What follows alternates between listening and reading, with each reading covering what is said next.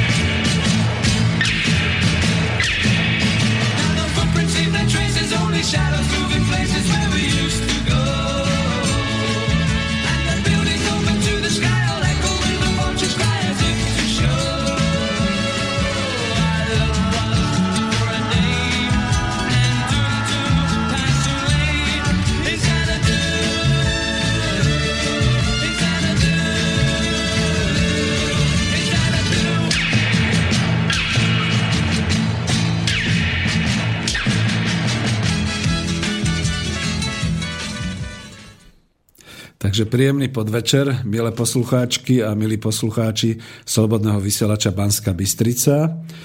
Spoza mikrofónu vás zdraví Peter Zajac Vanka. Vysielame zo štúdia Bratislava a začíname reláciu Ekonomická demokracia číslo 25. Tu spoza techniky je so mnou v Bratislave Martin Bavolár. Martin, ahoj. Ďakujem a pozdravujem všetkých poslucháčov Rádia Slobodný vysielač. Ďakujem aj ja. No a tradične zdravím bratov Čechov i Poliakov a dobrých susedov Maďarov, ako aj všetkých našich rodákov po svete. Vraj nás počúvate až v 60 krajinách, čo vždy konštatujem, že to je radostné a až neuveriteľné, kam sa internetom slovenské slovo hovorené môže dostať. Sme tu v štúdiu v Bratislave a Martin bude prepájať vaše telefonáty, čítať maily, môžete nás volať a tento raz to už nebudem obmedzovať. Už teraz, ak budete mať chuť na telefónne číslo mobilové, to znamená 0944 462 052. Ešte raz to zopakujem. 0944 462 052 alebo mailujte na našu adresu studio zavináč slobodný vysielač .sk, všetko spolu vám malým. A ja vás len poprosím o takú dohodu, že telefonáty, fajn a bol by som rád, keby sme sa aspoň tak nejak dohodli, že buď teda skúsite, keď vám uprostred toho, čo nejak budeme hovoriť a budeme teda mať v téme, dojde nejaká myšlienka, že nebudete súhlasiť, tak zvonte, zvonte, zvonte, len počkajte, kým aspoň dopoviem, alebo sa dohodníme, že odvážnych, čo budú chcieť telefonovať, počkajte vždy pekne, keď bude pesnička a niekde ku koncu pesničky potom zvonte. Budem odpovedať povedať, alebo budeme v podstate spolu komunikovať. Práve na skončení pesničky budem sa snažiť mať nejaké tie celky také polouzavreté a maily samozrejme posielajte, budem sa snažiť na ne odpovedať až teda na tých záverečných 10 minút. No, vidíte, stále si ešte nejak tak uzurpujem túto reláciu a toto vysielanie ekonomická demokracia, aj keď v tej časti číslo 24 už sme oznámili založenie občianského združenia Centrum pre rozvoj ekonomickej demokracie. Boli sme v Banskej Bystrici, zišli sme sa tam členovia zakladajúci z celého Slovenska, od Košíc, cez Bystricu, cez Trnavu, tuto juh, Bratislava a tak ďalej. A začali sme pracovať. A tým, že sme začali pracovať, sme sa aj dohodli a rozdelili sme si tak trošku aj tie termíny na relácie, aj tie úlohy, jednotlivé témy a podobne. Čiže tak, ako keď si vypočujete tú minulú reláciu podľa tých sekcií, tak sa budeme snažiť si každý z nás trošku tú svoju tému a tej, tú sekciu vlastne takto rozvíjať prezentovať a hovoriť a diskutovať s vami. No a ja s tým pádom, že minule sme ukončili tú reláciu klub zamestnancov, to bola záverečná relácia minulý raz, tak to nejak tak vyšlo, že dobre, tak e, vlastne ma zvolili za predsedu občianského združenia, tak, tak diktátorsky hneď v úvodzovkách som si zobral tú prvú reláciu, že teda ešte skúsim ja. A pôvodne som si aj myslel, že niekto z chlapcov, z členov dobehne a ináč pokiaľ by počúvali, tak sú prví, majú právo prvého telefonátu alebo nejakého mailu, ktorú, ktorý pošlu, aby som nerečnil iba ja. A na druhej strane, viete, no tak pre mňa je to v podstate posledná príležitosť prednášať, Počuli ste minule, ako sme e, sa bavili, bol to trošku aj taký môj krst.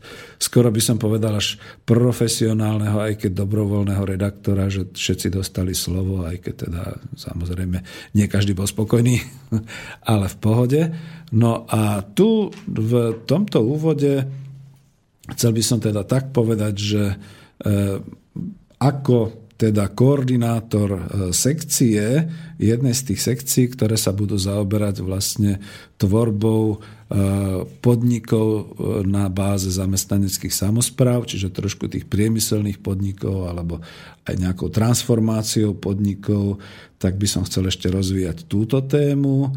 Dnes teda vysielam tú reláciu v tej téme, ktorú som definoval. To znamená, že mala by to byť téma týkajúca sa e, stále ešte akoby toho plánu B, ale týkajúca sa teda tej podnikovej sféry, to znamená národné podniky, štátne podniky, družstva, čo s nimi a čo by sa dalo robiť, alebo aký by bol ten plán B v úvodzovkách do toho roku 2020.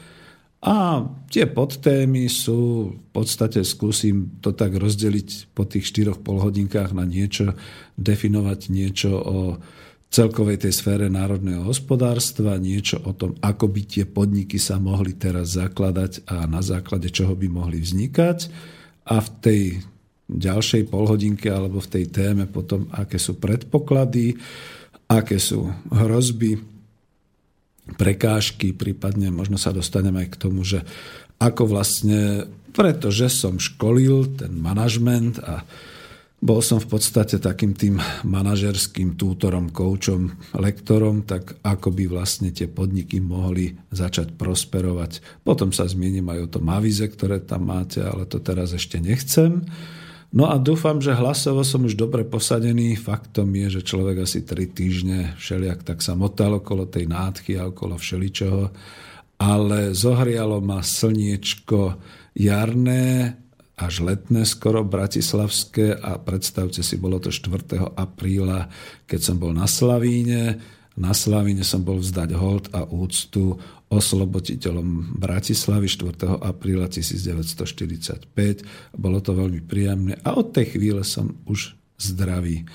Takže toľko asi na úvod. E, nebudem sa hneď teraz ako zaujímať, či voláte alebo mailujete a skúsim potom, alebo, že by? Nie.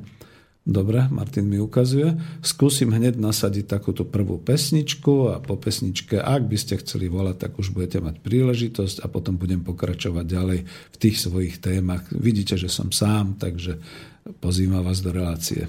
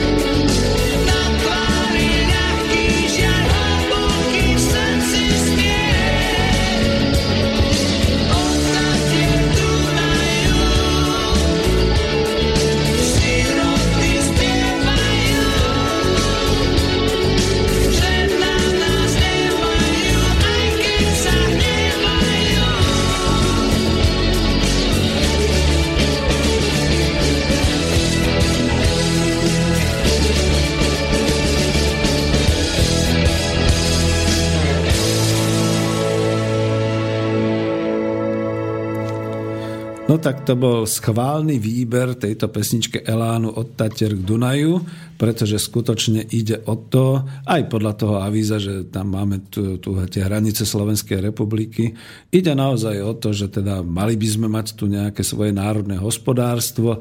Všetci teoretici stále pracujú s pojmom národné hospodárstvo a tá realita už je ako keby posunutá. Jednotlivo vo všetkých týchto fachoch a odbornostiach ekonomických stále pracujú a narábajú s tým pojmom národohospodárske a národné hospodárstvo a robia všelijaké analýzy a podobné záležitosti, čo ma na jednej strane teší, lebo raz som v jednej z týchto našich relácií tuším aj spomínal, že pomaly sa to vytratilo. No ale čo sa vytratilo určite, to je vlastne ten pocit toho eh, že, že nám to patrí, respektíve, že sme vlastníci. To je, niekto sa pýtal z takých všelijakých sociologických e, ankiet a podobne, respektíve analyzoval to, že prečo teda my, Češi, Slováci a aj Poliaci a čiastočne aj Maďari a všetky teda tie východné e, krajiny bývalého teda e, bloku socialistického a rady vzájomnej hospodárskej pomoci, že prečo sme vlastne takí skeptickí, že však sme bohatší a je to jasné a tak, ale to je tá skeptická odpoveď, ako kto ako kto je bohatší, ako kto má ten pocit ochudobnenia. Skutočne je to o tom, že vyzrete z okna zo svojho vlastného bytu a potom si poviete, no ale tak tu, tam vonku to už je nie že cudzia krajina, ale tam už mi nič nevlastní. Tam, tam už mi nič nepatrí, ja to nevlastním. Za všetko musím platiť, všetko je v nejakých nákladoch, v nejakých daňach, v nejakých takýchto veciach. No človeka to potom nejak nebaví. No ale aby som nefilozofoval a hovoril k veci ako koordinátor sekcie, teda tejto vznikajúcej sekcie štát, ani by som skôr povedal priemyselných zamestnaneckých samozpráv v podnikoch a transformácia podobných vecí, tak budem veľmi stručný a teraz vlastne trošku predstavím tú sekciu. Tak za prvé, Cieľom tej sekcie, tak ako cieľom celého občianského združenia, je do konca roka 2016 vytvoriť alebo pomôcť vytvoriť prvú zamestnaneckú samozprávu na Slovensku, ktorá by bola tým, že je to definované podľa zákona formou družstva a ja, ja osobne ako v tejto svojej sekcii sa budem snažiť, aby to bolo skôr niečo väčšie, nejaký podnik a niečo podobné, ale samozrejme aj moji kolegovia pátrajú, skúmajú, hľadajú a, a budú umožňovať povedzme vznik menších družstiev, až dokonca, aj keď to bude na družstevnej báze nejakých tých komunitných združení alebo podobne. Proste budeme sa snažiť a vieme, že je to úloha takmer nadľudská, ale kvôli tomu sme sa zorganizovali, kvôli tomu je tá organizácia. Navyše v tejto sekcii napríklad David Izhási má sekciu osveta vzdelávania budem mu doslova pomáhať, budem jeden z tých prvých klientov, ktorí budú aj prednášať. V tejto sekcii e, mojej by som sa chcel venovať práve tej osvete, že ide aj to, že jednoducho sa veľký priemyselný podnik bude dať transformovať na e, takýto, takúto formu kolektívneho vlastníctva. Počujete, schválne nehovorím o družstve, pretože to vždy všetkých míli, že družstevníci, polnohospodári, slamári, ha, ha, ha ale tu ide naozaj o to, aby sa vytvorilo to kolektívne vlastníctvo. A tak, ako som písal aj v tej svojej knihe Coop Industria, že predpokladám, že najschodnejšia cesta bude vtedy, keď bude nejaká fabrika v krachu, keď to bude padať nejakému podnikateľovi a možno som naivný, tak ako sú naivní aj naši politici, ale keď sa proste niekto rozhodne od toho odísť, odstúpiť a preňahať to naozaj tým zamestnancom, aby sa na tom zorganizovali, aby si udržali tie svoje pracovné miesta a rozvíjali to ďalej. Čiže toto, okolo toho bude teda veľmi veľa tej osvety, to znamená vzdelávanie a osveta o tom, ako to vo svete funguje, ako to môže fungovať u nás, respektíve ja budem stále tvrdošíne tvrdiť ešte aj teraz v apríli 2016, že u nás neexistuje jediná zamestnanecká samozpráva vo forme práve toho kolektívneho vlastníctva, aj keď už sem tam sa objavujú názory, že ale čo, že však určite je a tak ďalej. Prineste, dokážte, povyprávame sa. Toto je dôležité, taká výzva, taký oznam. No a ďalšie z toho, že e, skutočne aj e, vzdelávať, to znamená, že to nie je len tak, že založíme si družstvo, respektíve to nie je len tak, že chceme nejaký podnik e, dokonca, keby to bolo tak, ako to býva, na západ od našich hraníc v rámci Európy alebo aj mimo Európy a dokonca za oceánom, že obsadíme fabriku a podobne. Ale čo sa bude diať deň po? To znamená, všetky tieto organizačné, ekonomické aktivity, ako ďalej e, pokračovať vo výrobe, ako sa organizovať, ako sa riadiť doslova a všetky takéto veci. To bude predmetom tejto sekcie a samozrejme aj zháňať informácie, informovať, umožňovať takú tú osvetu, kde sa čo deje, budeme to robiť spoločne a ja si teda beriem naozaj za svoje v tejto sekcii preveriť a preverovať kontinuálne tie možnosti, aké sú na Slovensku a prípadne donášať aj nejaké svetlé vzory zo zahraničia, ale nie akože takých tých družstiev a tak ďalej, ale už priamo tak, takej tej podnikovej sféry, čiže toto je dôležité. No, Tuto sa na chvíľočku zastavím a e, ani nechcem nejak nadvezovať na, povedzme, tú ekonomickú demokraciu, čo sme hovorili o tom pláne B a o teda národohospodárskom plánovaní a takom tom rozvinutí. Trošku som dostal vtedy tú spätnú väzbu, keď si pamätáte od e, toho starého pána, ktorý hovoril, no ale e, vy hovoríte a plánujete a nie je to plán a tak ďalej. Ja som si uvedomil, že som mal na začiatku zdôrazniť, že ten plán B v úvodzovkách to používame trošku ako taký slogan, pretože v tejto chvíli takéto národohospodárske plánovanie a taký ten plán B, ktorý by bol reálny a skutočný, nie, nie že nie som schopný, to nikdy ne nebudem takto tvrdiť, ale z tejto úrovne dobrovoľníka, prípadne e, z tejto úrovne osvety, my môžeme vlastne inšpirovať, my môžeme uvádzať príklady a ja môžem, povedzme, radiť, môžem nejaké také veci robiť, ale rozhodne nie som ten, ktorý by v tejto chvíli mohol rozvinúť nejaký ekonomický program sám a nemohol by som vlastne tento ekonomický program hlavne uskutočňovať, implementovať, pretože tá situácia je naozaj taká, že v predvolebnom čase dobre, tak nejaké tie myšlienky boli, povedzme lavicové strany aj pokukovali po takýchto uh, možnostiach, modeloch, ale máme novú vládu, máme novú politickú situáciu, predpokladám, že nič také nebude prichádzať do úvahy. Ešte hodne dlho a možno, že pod vplyvom vonkajších tlakov a okolností sa bude nejako hýbať smerom k tomu, aby sme si zabezpečili e, predsa len nejaké také tie možné vlastné ekonomické zdroje a No, nepredpokladám, že sa nájde niekto, kto by povedal, no poďte, pán Zajac, medzi nás a poďte, budeme to robiť, lebo sa to neudialo ani predtým ale skôr chcem inšpirovať, aby sa toho ujali možno iní ľudia a zatiaľ, kým nie, tak to budeme robiť tuto v centre. Je niečo, Martin? Dobre, ja som to využil na to, aby som sa napil. No hovorím, že som zdravý, ale asi priveľa kecám. Takže, a vieš čo, skúsme to naživo. Ako by to bolo, keby bola tá ten jingle. Skúsme to na chvíľku. Nájdeš to? Trošku pocvičíme. Medzi tým možno niekto zavolá.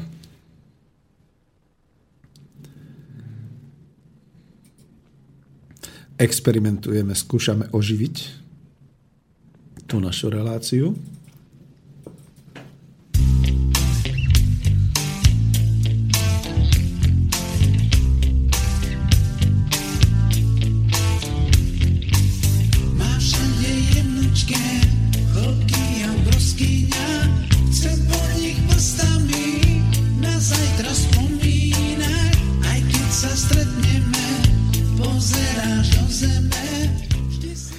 Tak experimentálne sme skúsili zase nejaký nový jingle, ktorý by bol, kým sa teda váš dôchodca, dedek zajac vydýcha a bude pokračovať ďalej.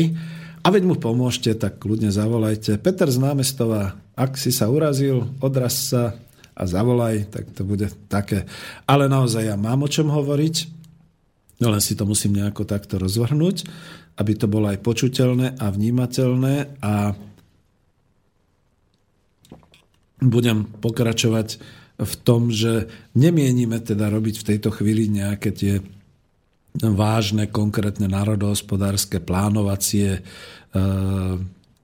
témy alebo niečo podobné, ale keďže sme definovali, že chceme sa zaoberať na tej úrovni republikovej družstvami, štátnymi podnikmi a národnými podnikmi, tak poďme do toho.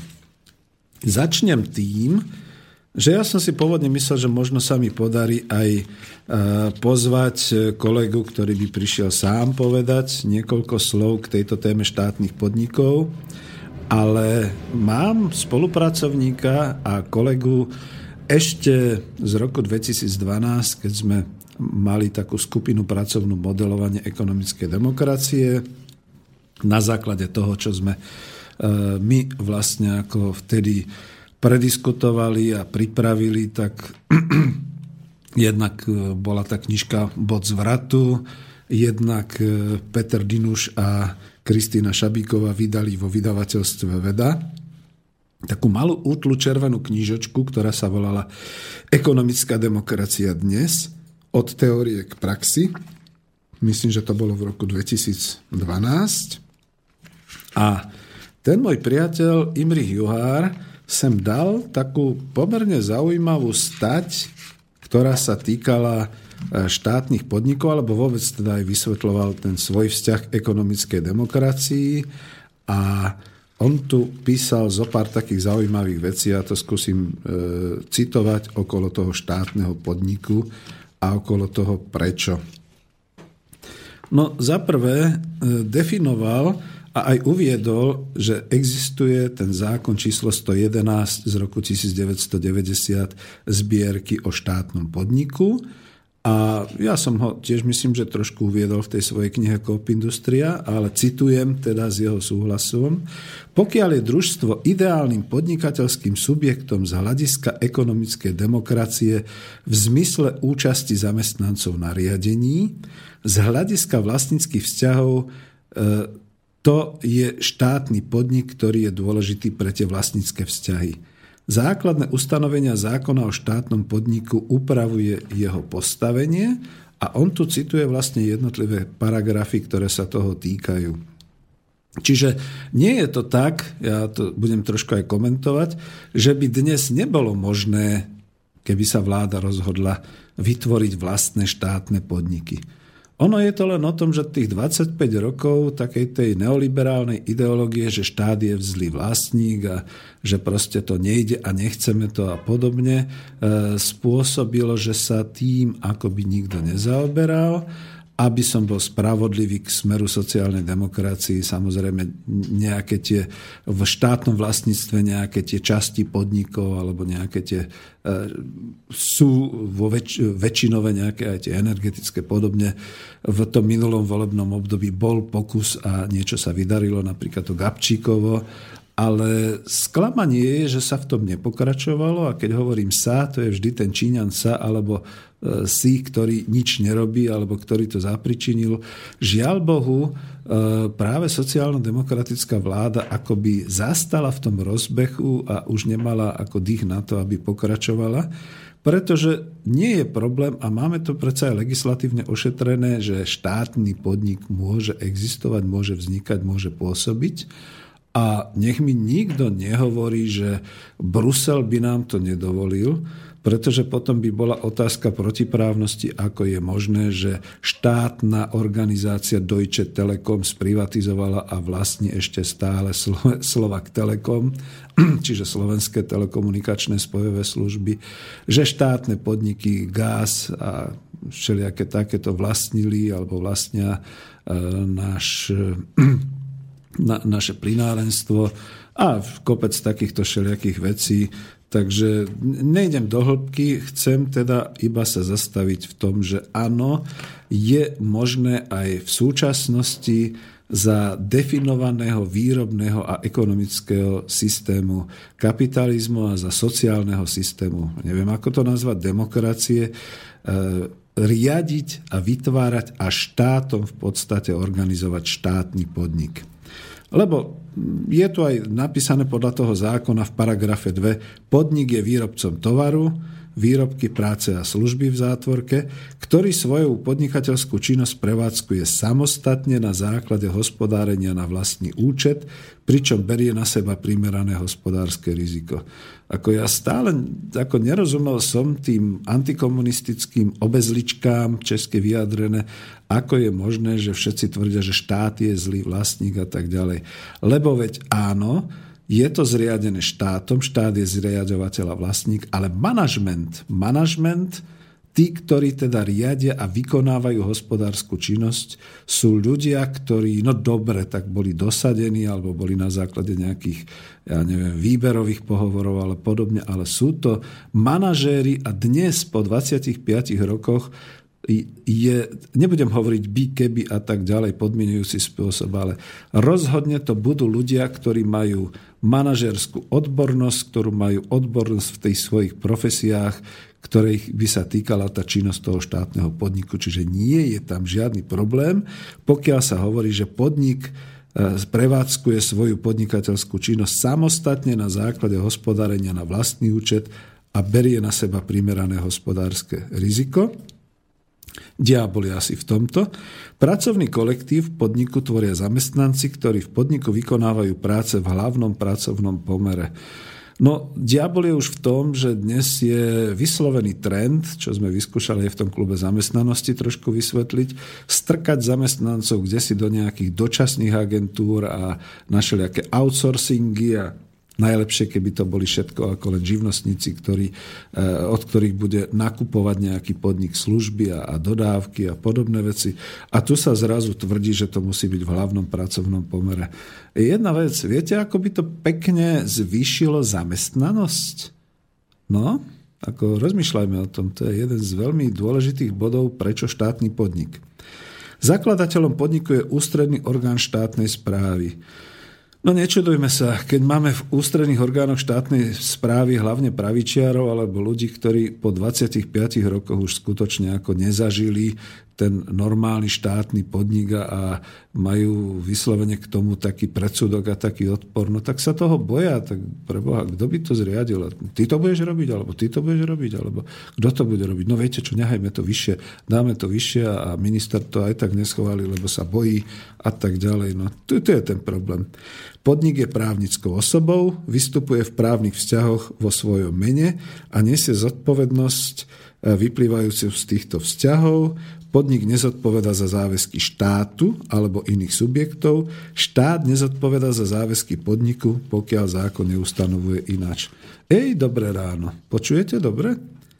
V paragrafe 5 odsek 2 podnik nezodpoveda za záväzky štátu alebo iných subjektov. Štát nezodpoveda za záväzky podniku, pokiaľ zákon neustanovuje inak. No a tu sme pri tej veci, akože tak čoho sa bojíme založiť štátny podnik, ktorý by skutočne fungoval a obhospodaroval určitú časť. Ozaj je to tak, že by nám nejaký eurokomisár poslal masnú polkutu, že sme si založili nejaký štátny podnik. Ja viem, že teraz som za nejakého takého rebelanta, ale ako nie je to len výhovorka. No. Podnik hospodári s vecami a majetkovými právami zverenými mu pri jeho založení a ďalej s vecami a majetkovými právami nadobudnutými v priebehu jeho podnikania. Veci, s ktorými podnik hospodári, sú v štátnom vlastníctve. Aha, a tu je jádro pudla, ako hovoria bratia Češi, pretože štátny podnik to je štátne vlastníctvo a keď sme teraz 25 rokov ideologicky tvrdili, že štát je zlý hospodár, tak automaticky tam chceme súkromníka. Uvedomujete si, keď otvoríte okno, v akom prostredí to žijete? Že skutočne e, nielen na štátnej, ale ešte aj na obecnej úrovni všetky služby, všetky tovary zabezpečujú súkromné vlastnícke vzťahy a, a sú v poriadku? Naozaj? Vážne? Vážne je to v poriadku s našou infraštruktúrou, s cestami, službami, s tovarmi, s potravinovou bezpečnosťou. Ja neviem, ako každý si dosadte tam, kde ste nespokojní a to, to sú súkromníci, čo toto všetko robia zle. Takže kde to máme? A naopak, keď je niekto, z politikov alebo dokonca aj z tých verejných činiteľov na obecnej úrovni alebo na vúcke e, zodpovedný a chce nejak zodpovedne veci dotiahnuť, tak ho asi trafí infarkt, pretože zistí, že jedna súkromná firma to zadala druhej súkromnej firme, tá si zadala časť toho, čo má splniť tretej súkromnej firme, tá zase štvrtej a tak to ide dozadu, do nekonečna a keď niečo sa stane, tak potom za to nezodpovedá ník. A vlastne mňa len teraz tak improvizovane napáda, že teraz som išiel okolo tej veľkej stavby Apollo Business Centra, tej zelenej tuto v Bratislave, ktorá je vyprataná, pretože je to obrovský kus obchodného centra, kde boli desiatky firiem. Dneska to nefunguje, pretože hrozí spadnutie. A teraz sa skúma, kto za to môže či to je naozaj ten, ktorý bol zadávateľom, alebo ten, ktorý vlastne bol architektom celého, alebo ten, ktorý to staval, alebo ešte ten, ktorý v tej stavbe zadal nejakú tú konštrukciu vyrobiť nejakému, alebo ten, ktorý tú konštrukciu zadal nejakému tomu materiálovému výrobcovi, alebo ten materiálový výrobca, ktorý si objednal nejaké nekvalitné železo a tak ďalej a tak ďalej. No smiešne kocúrkovo okolo toho a to sú všetko stavby, ktoré sú súkromné. Takže došli sme po 25 rokoch k tomu zváženiu situácie, že skutočne rovnako ako štátne vlastníctvo sa dneska skompromitovalo súkromné, no a tak poďme znova od znova. Čiže znova je to na štartovacej čiare, bráni niekto tomu, aby vznikol štátny podnik, ktorý bude hlavou tých manažérov a krkom tých ústredných orgánov zodpovedať za to, že všetko bude v poriadku, kde sa nájde adresný, e, nechcem to povedať, že adresný e, páchateľ alebo viník, ale kde by to bolo jednoznačne, kto čo za čo môže. A hlavne, že by sa to nedialo, pretože skutočne by to ani len neumožňoval ten systém riadenia. No, takže tu niekde zastavím. E, už len teda odcitujem Imricha, ktorý tvrdí, že teda stojí za zváženie, či v rámci súčasnej právnej úpravy štátneho podniku zaviesť do tohto podnikateľského subjektu zamestnaneckú účasť na riadení, tak ako pri tom kolektívnom vlastníctve družstva, alebo zaviesť nejaký nový typ v úvodzovkách štátneho podniku s účasťou zamestnancov na riadení po priestvujúcom štátnom podniku. Zrejme je účelné štátny podnik v jeho súčasnej podobe ešte ponechať a v nejakom samostatnom zákone upraviť nový typ vyššie uvedenej podnikateľskej právnej osoby.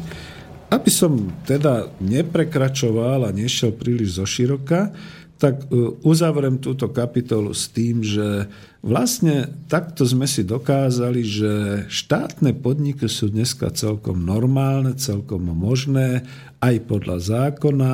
Iná záležitosť je, povedzme z toho pohľadu ekonomickej demokracie, kde by sme boli radšej, keby ten štátny podnik, ktorý vznikne, zároveň už mal v sebe zakomponovanú aj tú účasť zamestnancov na riadení, to znamená, aby to bolo povedzme nejakou kombinovanou formou vlastníctvo kolektívne. Tuto ma napadá naozaj, mi napadá naozaj tá alternatíva profesora Halušku, ktorý tvrdí o takom tom vyššom, o takej tej vyššej účasti na riadení e, zamestnancov. E, ja k tomu ešte stále mám trošku taký odmeraný prístup, ale jednoducho niečo už treba začať robiť, pretože nám vlastne v tom našom národnom hospodárstve, keď ho teda chceme takto uvádzať, a to je veľmi otvorená ekonomika, ktorú má Slovensko, chýba takýto typ podnikov, štátnych podnikov, kde by jednoducho na základe nejakej krízy, nejakého neporiadku, nejakých eh, deficitov trhových alebo nejakých politických záležitostí pardon, bolo možné jednoznačne eh, riadiacimi rozhodnutiami štátu zabezpečiť určité výkony v hospodárstve, vo výrobe, v službách a vo všetkom tom, čo potrebuje naše obyvateľstvo.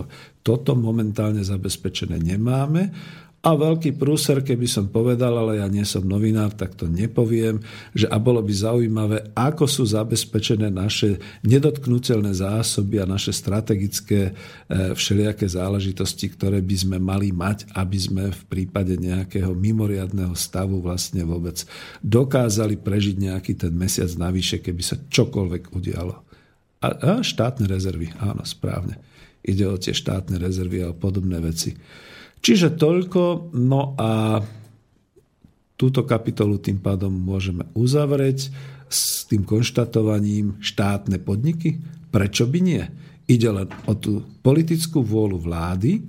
A teraz by ešte bolo zaujímavé, už som chcel skončiť, ale hneď ma napadla tá myšlienka, že a teraz keby tá nová vláda zložená z tzv. lavice, z národniarov, z konzervatívcov, jo eštetky Vánok, a prípadne ešte z takých tých progresívnych liberálov, akože sieť, keby našla v sebe tú ústavnú väčšinu a nejaký ten iniciatívny zákonodarca by navrhol e, nie len akože novelizovať, alebo proste ešte raz pozrieť na ten štátny podnik ako taký, ale aj určiť niekde nejaké možnosti, kde by tie štátne podniky mohli vznikať na základe tej vonkajšej situácie ekonomickej, kde by sme to potrebovali. No a to je bodka, pretože už len úplne na konci poviem tú e, ironickú poznámku. Bola by sranda, keby zákonodarcom bol Kotleba a schvalovačom boli tieto štyri e, vládne strany. Takže to by bolo úplne ideálne, ale to by bol už asi raj na Slovensku. Bodka, prosím o pesničku. thank you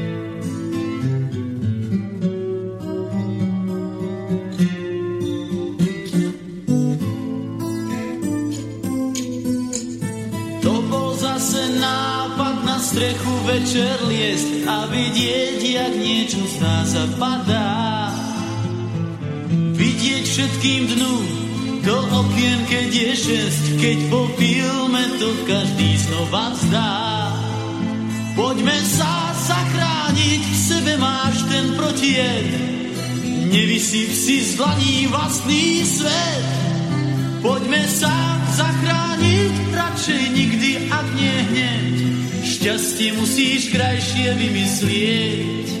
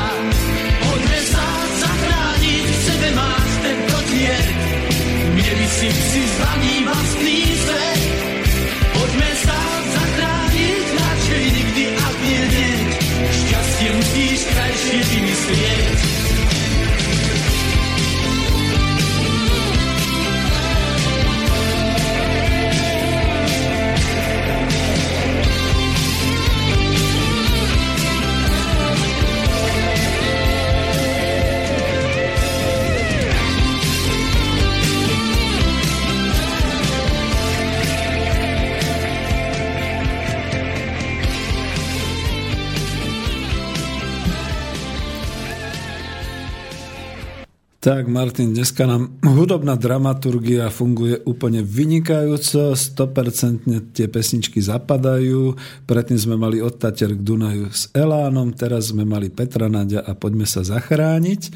A presne to budem parafrázovať. Poďme sa zachrániť, pretože svet momentálne blázni. My ani nevieme, čo to bude s tou finančnou výchricou a všetkými tými prúšvihmi, čo vznikajú. Vyzerá to naozaj tak, že finančný svet už dostáva rakovinu a metastáziuje cez tie offshore a všelijaké podobné veci. Sú už poruchy aj distribúcie a všelijaké takéto, dokonca poruchy e, v efektivite návratnosti kapitálu a takýchto veciach, ale my sme stále tu, Slováci vo svojej krajine, Slovenskej republike, tak ako Češi v Českej republike, Maďari v Maďarskej republike, Poliaci v Polskej republike a my musíme začať niečo robiť pretože pred 25 rok, rokmi nám slubovali blahobyt na Zemeguli, mali sme sa dostať až niekam tam, kde sú tie vyspalé nemecké, francúzske, britské a možno aj americké spoločenstva a spoločnosti a my sme sa ocitli kde? Radšej tie tri bodky. No, takže poďme sa zachrániť. A to bol zase nápad, zase tri bodky, pretože skutočne netreba vymýšľať nejaké nové veci a treba sa držať toho, čo už fungovalo, čo je, čo je možné, čo je funkčné, čo je uskutočniteľné. Čiže e, budem vlastne, už prejdem do toho ďalšieho, ale e, vlastne na Margo ako tých štátnych podnikov, ja sa stále pýtam, že prečo to nejde, prečo to nie je možné? A povedzme naozaj takú e, otázku básnickú smerom na e, žiaľ teda tú vládu, ktorá bola väčšinová toho smeru sociálnej demokracie, prečo sa nepokračovalo v tom trende tých štátnych podnikov a tvorby toho štátneho vlastníctva ako ekonomických zdrojov. Je mi to absolútne nepochopiteľné a to, keď mi nejaký politik alebo nejakých obhajca vysvetlí, tak budem ohromne šťastný, pretože nik nám nebránil. No, no a teraz to ďalšie v rámci ekonomickej demokracie nám všetci vyčítajú, že prečo furt chcete družstvo a veď ježiš a to je také a to už bolo a, a neosvedčilo sa a tak a my zase hovoríme, ale osvedčuje sa a vo svete to funguje. Zabudáme na jednu vec. My nehovoríme konkrétne iba o nejakom konkrétnom družstve, my hovoríme o ekonomickom pojme a o organizačnej e, právnej forme, ktorá je možná, pretože na rozdiel od toho štátneho podniku, ktorý síce možný je, ale nie je k tomu politická vôľa, družstvo a zorganizovanie a založenie družstva je na Slovensku možné, umožnené podľa obchodného zákonníka. Je to už iba záležitosť znova si to pozrieť, naučiť sa, dohodnúť sa a spustiť to, keď teda máte na to. To je zase tá moja parketa, že trošku vás odhovárať, že vstupujete do dravej rieky podnikania, tak si naozaj zvážme, že či máme dosť zákazníkov, či máme ošetrené príjmy, celú tú analýzu urobiť a potom sa pustiť doslova na rafting na e, rieku podnikania. No a to družstvo vyplynulo skutočne z toho poznatku, že toto je jediná právna ekonomická forma v tejto chvíli. Bol by som radšej samozrejme, keby sa rozvíjalo to kolektívne vlastníctvo cez tie štátne formy, dokonca až po tie národné podniky. No ale tak ako zrkadlo nám nastavila politická situácia voľbami, e, ja neviem, dáme quiz, Martin, že koľko bolo voličov lavicových strán? 26 tisíc asi zhruba. No takže tam sme. Tam niekde sme. My, čo zmýšľame o kolektívnom vlastníctve a o tom, že by bolo možné zospoločenštiť to ekonomické a národné bohatstvo, e, ekonomické vlastníctvo, teda národné bohatstvo a naozaj vlastniť ho a prevádzkovať a rozhodovať o ňom, pretože 26 tisíc ľudí, no tak to je také menšie spoločenstvo, to není ani jedno mesto a to sme roztrúsení skutočne po celej republike, takže o tom je tá naša sila. E, možno v budúcnosti naozaj idealisticky poviem, keby bola teda nejaká taká strana, nejaký politický subjekt, ktorý by bol naozaj takýto lavicový, alebo lavicový, a stále ako to hovoríme takto. Proste politický subjekt, ktorý by trval na tom, že treba zaviesť do praxe ekonomickú demokraciu s jej kolektívnym vlastníctvom a zamestnaneckými samozprávami, s verejnými financiami a s regulovaným trhom a máme to. A potom už nemusíme hovoriť o družstve a o družstevníctve ako takom, pretože toto je vec, ktorá je z dola. Ale ja sa ešte posuniem od toho družstva, lebo to už sme trošku rozoberali a chcem sa posunúť ešte ďalej a to k tomu, čo sme v tom avize mali dnes napísané, pretože to máme zase taký, e, také logo, taký slogan e, Plán B pre Slovensko do roku 2020 a to je ešte možno menej e, dá sa povedať schodné ako tie štátne podniky a to je národný podnik. Národný podnik ako hospodárska organizácia. Viete, že už sme tu spomínali jediný národný podnik, ktorý zostal teda nejakým nedopatrením v našej histórii a v našej realite, to je e, Českobudejovický Budvar národní podnik. Aj sa to píše National Company alebo National Corporation, je to všade uvedené, oni to aj v logu majú, takže sa za to nehambia. A už sme tu hovorili, že je to vlastne hlavne kvôli tomu, že je to taká šachovnica právnych sporov s americkým Anheuser-Busch o značku Budweiser, takže netrúfli si s tým hýbať dlho nikto a dokonca ani súčasná česká vláda a to im môžeme potom bratom Čechom závidieť, že majú svoj národný podnik a veľmi príťažlivý, pretože to pivo je predsa fajn, kvalitné, vynikajúce, svetová značka, prečo si ho nedať. No, národný podnik. Čo k tomu povedať? Ja som si pozrel trošku, aj keď nie som právnik, ale ako ekonom som šiel do histórie. No, výzva pre všetkých mladých e, internetovských e, výskumákov, prieskumníkov. Predstavte si, že pod heslom Národný podnik sa vám fakt objaví akurát ten budvár a nič iné. A veľmi ťažko len z takých tých súvislostí sa dopátrate, že existuje ústava 9. mája, ktorá je z mája 1948, ktorá definovala národný podnik, národný podnik ako štátne vlastníctvo ktoré bolo vlastne potom februári 1948 po víťazstve pracujúceho ľudu. Ja to nebudem nazývať nejak ináč ideologicky ako takto, kde v ústava 9. maja definovala v tej ekonomickej časti a v hospodárstve, že hospodárstvo Československej republiky tvoria štátne podniky ako národné podniky s štátnym národným vlastníctvom. Bodka. Nebudem sa tým zaoberať, ak nejakí právnici, tak nech to otvoria a definujú. Ešte jedna poznámka, vyvrátim tú obludnú, e, ten obludný omyl, že teda leda tí komunisti, zabúda sa na to, že Prvé zoštátnenie, znárodnenie uskutočnil prezident Republiky Československej Edvard Beneš 28.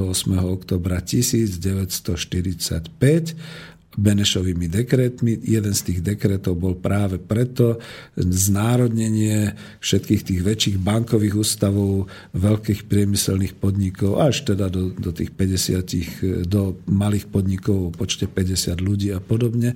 A robil to presne s tým účelom obnovy hospodárskeho systému a rozhýbania, dneska sa to tak moderne povie, štartovania a rozhýbania ekonomického systému povojnového Československa. A to sa mu aj podarilo.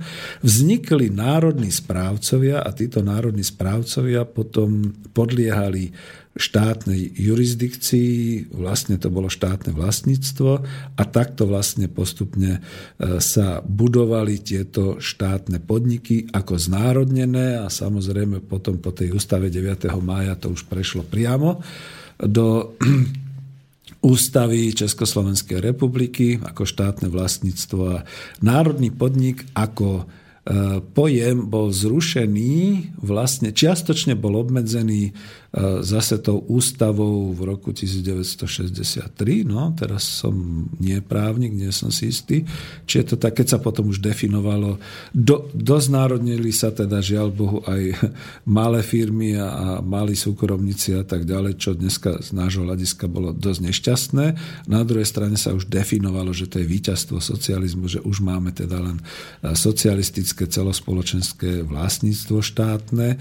Ešte stále tam boli národné podniky. Tie sa potom niekde e, v tých ďalších e, novelách v 68. definovali aj ako podniky výrobno-hospodárskej jednotky a boli dokonca delené na trasty a koncerny, čo je dneska sranda, lebo to bolo organizačné, nie teda ideologické definovanie, aby bolo možné určitým spôsobom organizovať riadenie. A národné podniky zanikli zákonom o štátnom podniku. No a teraz som sa sám zradil, pretože tu nemám po ruke svoju knižku, kde som v Coop Industrii v knižke písal presne o tom zákone, myslím z 1. júla 1988, keď sa celou tou poslednou transformáciou alebo poslednou tou reformou socialistického, hospodárskeho, ekonomického systému v Československu transformovali národné podniky na štátne podniky. A tam začali potom už tieto veci, že to už bolo pripravené pre... Nikto nevedel, že to bude privatizácia, ale stalo sa, bola to privatizácia po roku 90, takže takto sme dopadli. No, Češi E, závidíme vám, bratia Češi, vaše fantastické pivo Budejovické z Národného podniku a my sa teraz trošku poďme venovať tomu, čo by to bolo, čo by to znamenalo, keby bol Národný podnik dnes. No, Národný podnik dnes to je alebo môže to byť výrobná a hospodárska organizácia spravujúca národné bohatstvo Slovenskej republiky voči tomu predsa nikto nemôže nič namietať. To je to, čo aj potrebujeme, lebo nám drancujú národné hospodárstvo, národné bohatstvo, že? Čo je to národné bohatstvo? No toho sa dotkol aj môj priateľ Imrich Juhár, aj tu v tej knižke. Ja to skúsim pomenovať tým svojim skôr ako e, národohospodárským ekonomickým e, pohľadom. Národné hospodárstvo je špecifickým obecným majetkom v úvodzovkách. Spomínam si na pána docenta Ladislava Hohoša, ktorý hovoril o tom, že existuje commons, čiže takéto obecné, patriace všetkému tu žijúcemu spoločenstvu ľudí, čiže to je ten obecný, všeobecný majetok, zase to poviem, ako národné bohatstvo je viac ako štátne vlastníctvo. E, len z toho dôvodu, pretože štátne vlastníctvo podlieha potrebám štátneho rozpočtu. Dane a odvody a náklady a podobné veci. To isté teda samozrejme aj ten národný podnik, ale to národné bohatstvo je viac nepodlieha štátnemu riadiacemu aparátu v tom zmysle disponovania majetkom ako takým a nepodlieha možnosti odcudziť, čiže odpredať ho alebo privatizovať. Veď to zachránilo ten českobudejovický budvar, že na ňo nemal žiadny predseda vlády ani Klaus a nemá na ňaň Babiš, aby to sprivatizoval, aby to odpredal, aby s tým niečo robil. Neexistuje. Je to národný majetok, je to národné bohatstvo, je to národný podnik. Bodka. Takže to je to, že je to všeludové vlastníctvo každého narodeného občana Slovenskej republiky, ktorý má právo užívať národné bohatstvo, má právo užívať národné bohatstvo a má povinnosť chrániť národné bohatstvo, teda národný majetok. E, možno to bola zložitá konštrukcia, ja to prípadne skúsim aj potom, keď sa bude dať niekde dotextovať, napísať to, ale ja som nad tým niekoľko týždňov ako dumal, skúmal a definoval som si. A keď sa ma opýtajú, čo to je konkrétne, čo by som povedal? No, napríklad voda, lesy, minerálne pramene. Veď ako prepáčte, to je... Hm, dá sa to nazvať, že to je štátny majetok? Leží to za obcov, ale ani obec na to môže mať, samozrejme, ešte mi to môže niekto takto vytknúť, ale keď je to nejaký taký známejší, proste naozaj prameň alebo voda, vodný zdroj, dokonca aj keď som nie, keď som teda ateista, ale uznávam tak trošku tie cyrilometodejské mm, kultúrne vlastne ako historické pozadie, no tak je to od Boha daného, že my sme tou strechou v Európe, kde tá dažďová voda potom steká a vytvára nám vlastne tie vodné zdroje, tie, tie naše... No veď to je to bohatstvo dané prírodou, dané pánom Bohom a žiadny štát na to nemá nárok ako taký, to znamená nejaké také, ale ten ľud, ten národ, ktorý na tom ži- území žije, tento dostal takto darom, čiže môže to užívať, čiže má právo používať toto národné bohatstvo, má právo ho piť a mal by ho mať právo piť zadarmo, má právo sa v ňom kúpať, má právo ho používať, ale zároveň má povinnosť chrániť ho. A toto bude asi dosť bolieť v 21. storočí, pretože viacerí, e, aj politici, aj ekonómovia, aj futurologovia predpovedajú vojny kvôli životnému prostrediu a povedzme aj kvôli vode. No a teraz je otázka, kto bude chrániť slovenské národné bohatstvo. A Prečo by sme nemali nad toto národné bohatstvo, napríklad na túto vodu a pramene, postaviť organizáciu ekonomickú národný podnik? A máme to chránené a nikto nám na to nesiahne. Ani Brusel, ani konkurencia, ani finančné korporácie sveta, pretože nie. Budú si to musieť zobrať tak ako na Dombase. Jedine bombardovaním, náletmi a všetkým ostatným. Hú, ale som radikálny, takže idem späť o krok lebo už je pomaly 7. Definujem trošku to národné bohatstvo teraz z toho hľadiska možno organizačného. A no, ekonomicky to znamená, organizovanie hospodárskej a výrobnej činnosti národného majetku v tomto národnom podniku ako originálneho a nescudziteľného ekonomického národného zdroja v prospech národného majetku a celospoločenských, teda národných záujmov. Teda dodržiavanie princípu udržateľnosti a rovnováhy využívania bohatstva bez trendu zničiť alebo vyčerpať ho, Ekonomický prínos musí zohľadňovať návratnosť a regeneráciu národného majetku bez možnosti vyčerpať nenávratne daný ekonomický zdroj. No a to je to, čo by sa týkalo vody, lesov, pôdy, podobných záležitostí.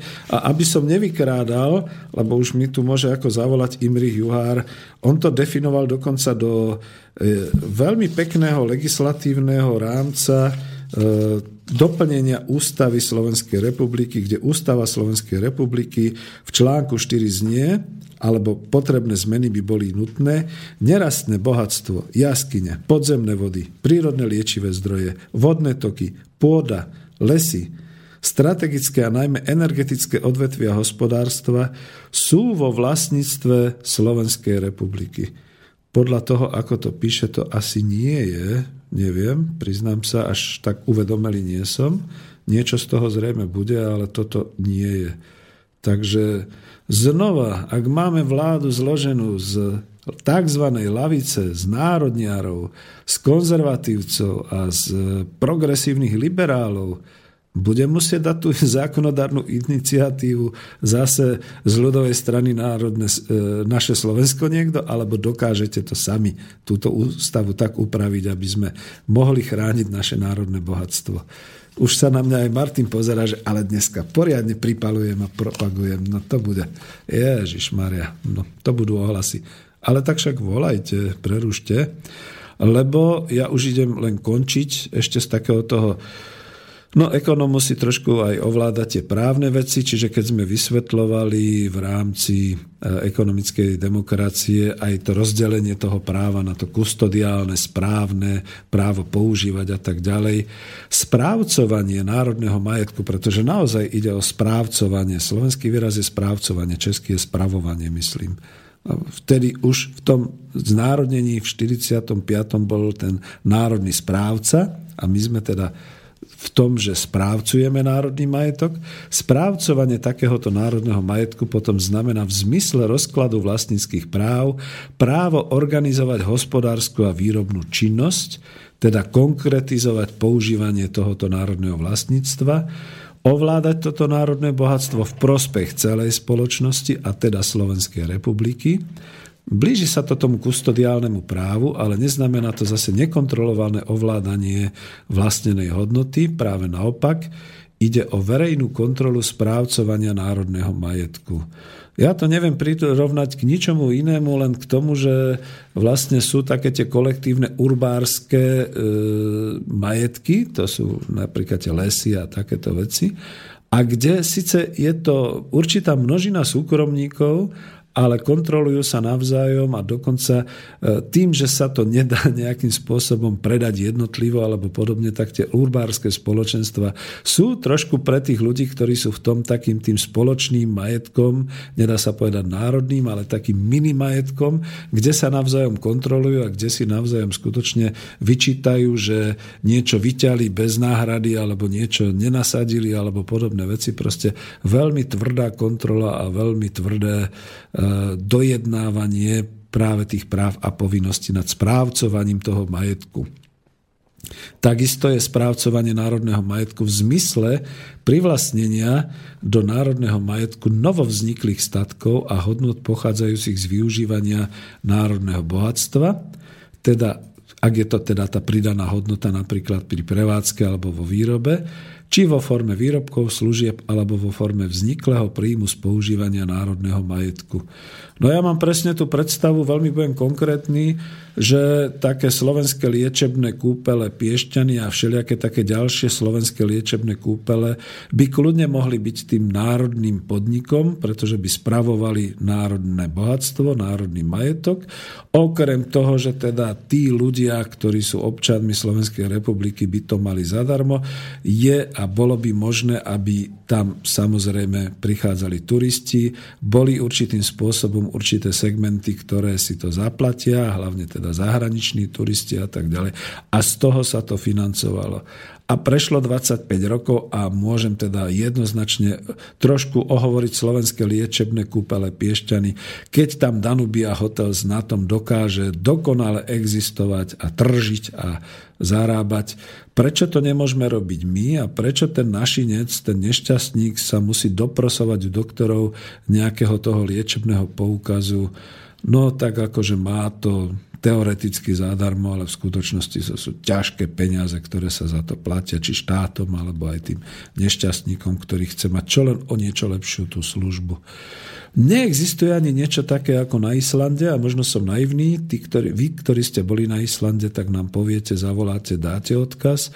Ako to je, keď vidíme, povedzme, na tých prameňoch teplých vôd, že neexistuje tam žiadne oplotenie, žiadna závora, žiadne hodinky, ktoré by týkali hodinu, môžeme byť vo vode a potom vypadnite, alebo nejaký taký ten čip, ktorým, akože, alebo tá, ten turniket, cez ktorý prechádzame a tak ďalej. Aspoň v tých televíznych a videošotoch to nie je vidno, že by niečo také tam mali. A ja mám tu predstavu až skoro teda bukolickú a drsnú, že dobre, tak príde detko z dediny a nájde tam skutočne aj nejaké také brouzdalište, kde bude sa ako takto kúpať, ale možno niekde ešte vedľa bude potom aj niečo ako pre turistiku a niečo ďalšie bude, keď príde s poukazom a bude si to platiť.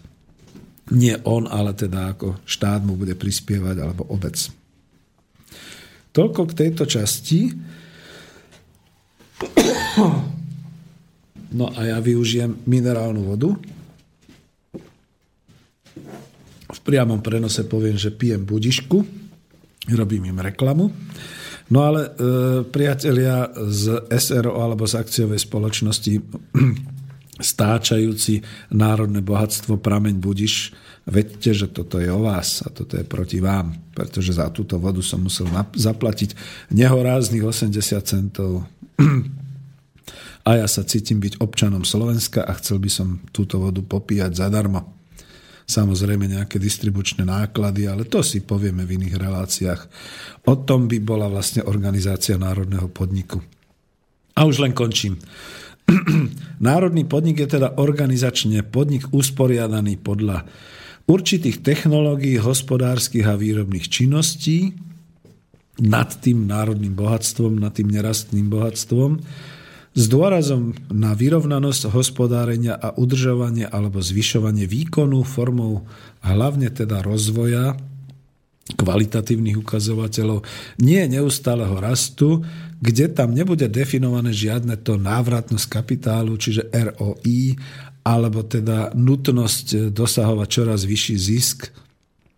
Podnik sa teda nebude rozrastať, nebude vytvárať cerské spoločnosti, nemá za cieľ takýto národný podnik globálnu expanziu okrem teda toho kvalitatívneho nárastu nejakej tej produkcie v tomto zmysle.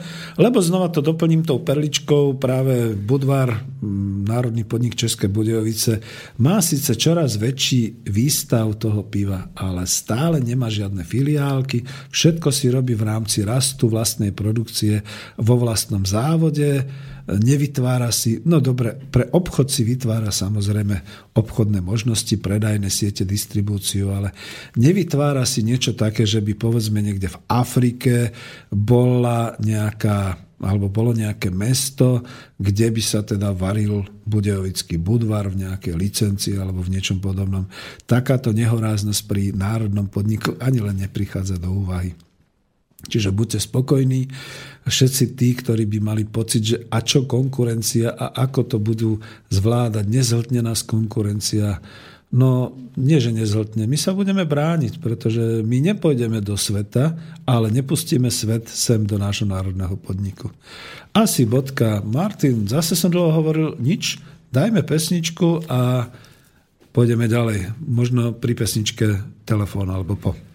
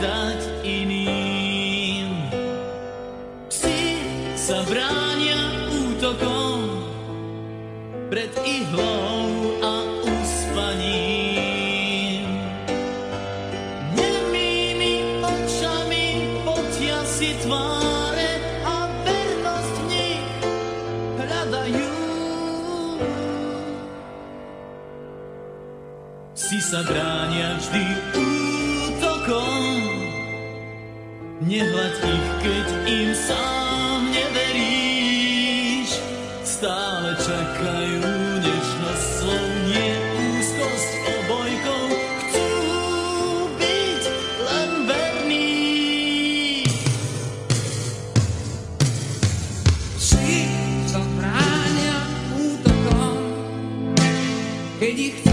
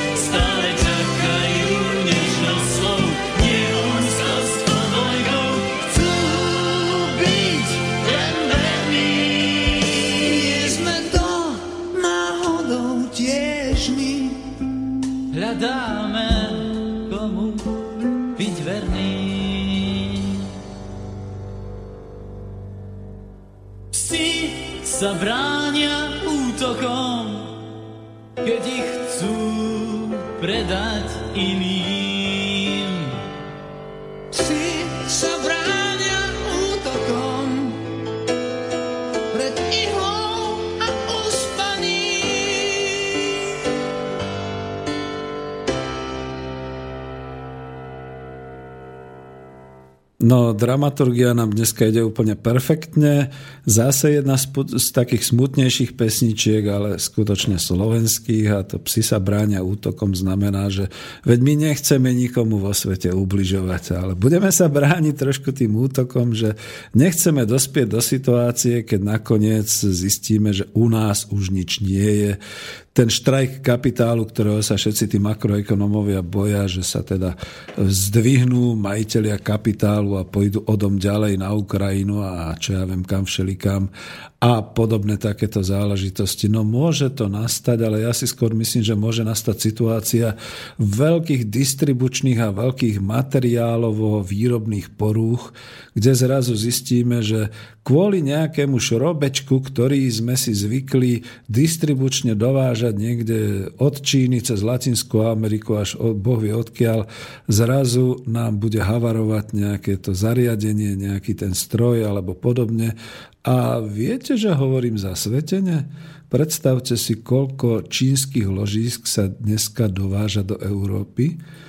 Ešte stále ich hovorím, že nemusia byť kvalitné, a teraz si spočítajte, koľko je týchto čínskych lo, lokom, teda týchto, fuj, to som sa teraz, koľko je týchto čínskych ložisk v rôznych strojoch, v lokomotívach, v automobiloch, v lietadlách, v leteckých motoroch a podobne.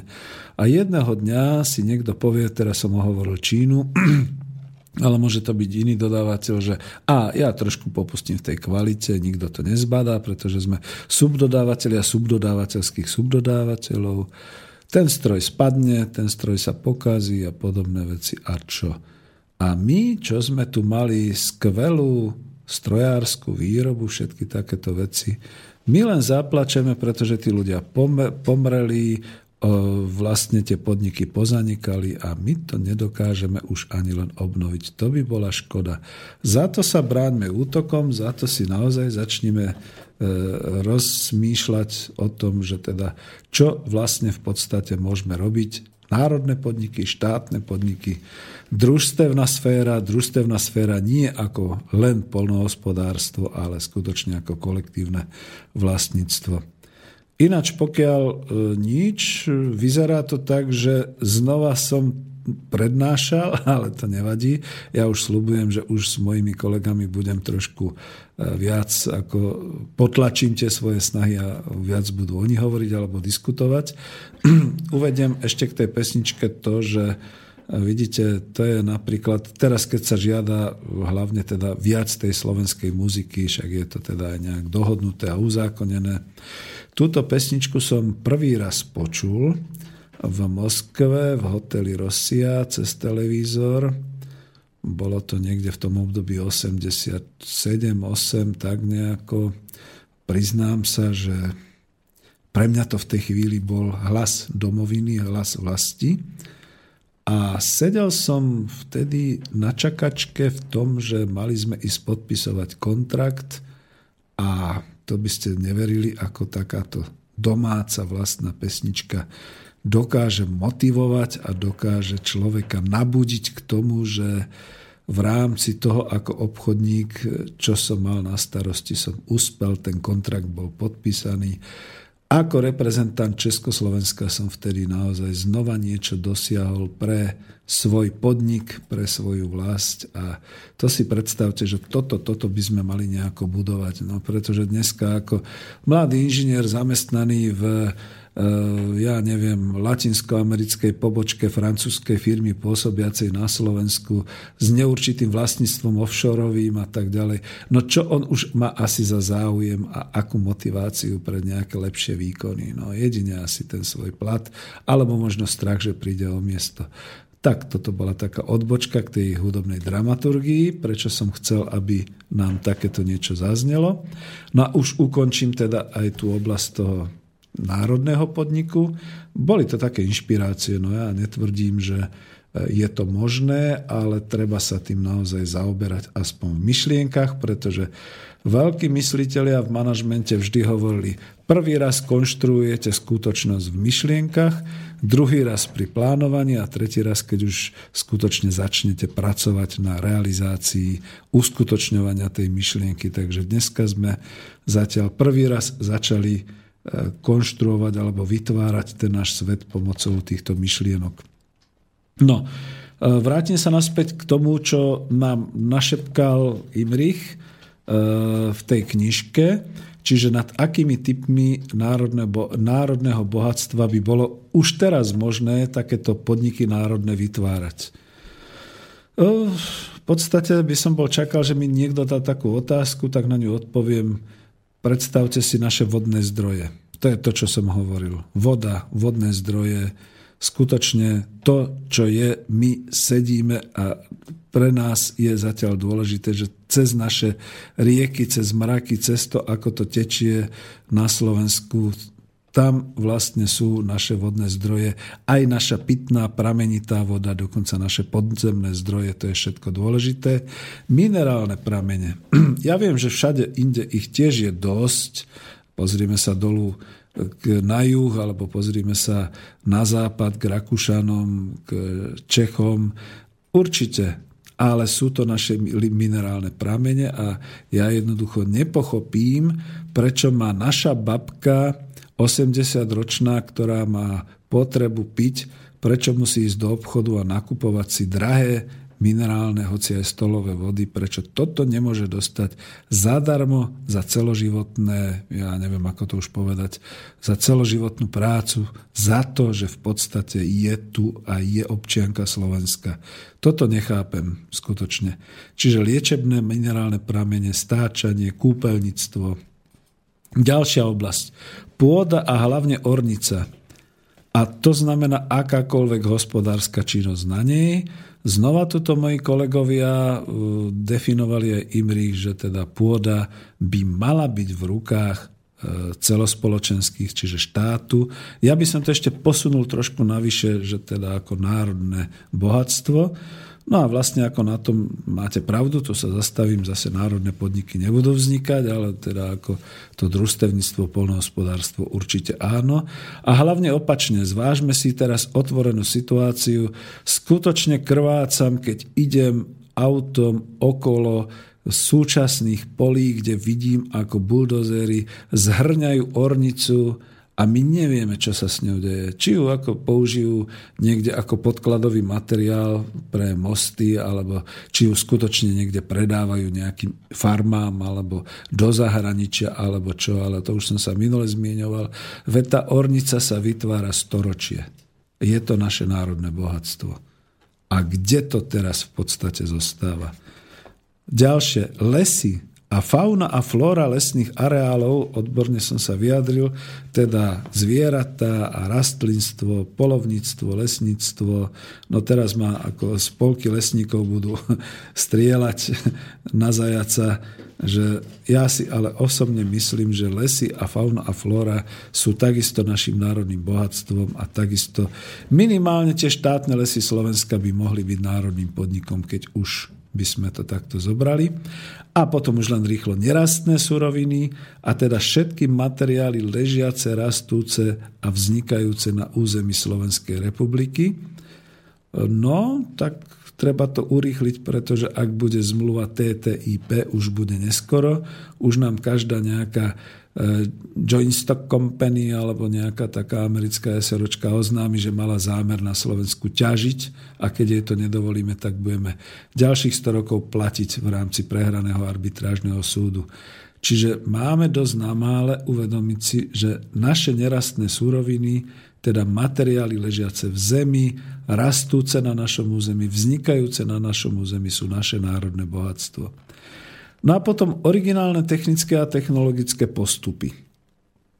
Skutočne technické a technologické postupy nie len ako teda duševné vlastníctvo, ale to, čo je tradičné, a to nielen vo výrobe, tu mám na mysli, povedzme, tkaniny, spracovanie materiálov, opracovanie materiálov, potravinárske postupy, spracovanie prvotných surovín, všetky tieto veci, to je národné bohatstvo. E, pre mňa je tragédia, my sme s manželkou boli na Vianočných trhoch v Prahe, všade sme videli trdlá, trdelníky, predaj trdelníkov.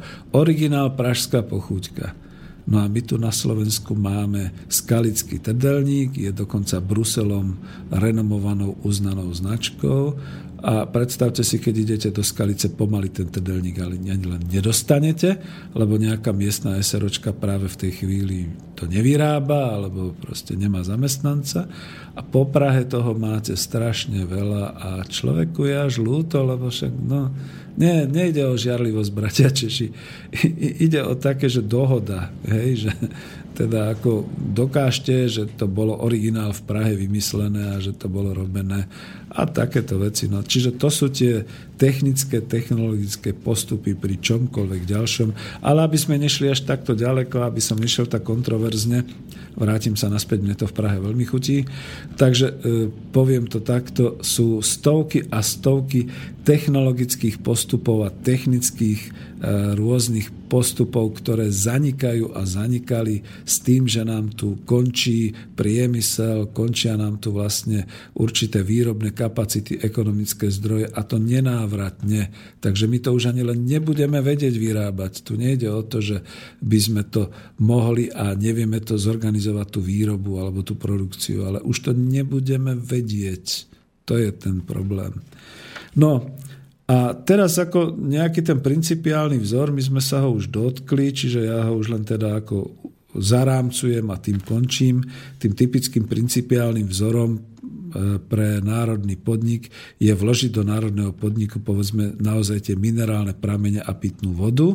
Je to taký môj rámcový vzor, lebo tu je hneď celý prierez tých spomenutých príkladov, ktoré som teraz uvádzal, vrátane dokonca tých technológií a techník. Teda nejde len o to, že máme to niekde v podzemnej vode alebo prameň, stáčame to, distribuujeme to, to je nielen pitná voda, ale aj tie minerálne pramene, udržiavame vodné nádrže a podzemné náleziska pitnej a minerálnej vody. tým, že nielen udržiavame, ale aj zistujeme, prospektujeme, hľadáme nové pramene, Takýto národný podnik by bol skutočne široko rozloženou výrobnou hospodárskou jednotkou po celom území Slovenskej republiky. Zamestnal by možno skutočne 10 tisíce ľudí a keď sa hovorilo o tých nezamestnateľných, no nie je nič iného, ako kedysi existovala taká, ja neviem, či to bola štátna spoločnosť Hydrovrt, ktorá sa zaoberala tým prospektovaním, vrtaním a takýchto vecí.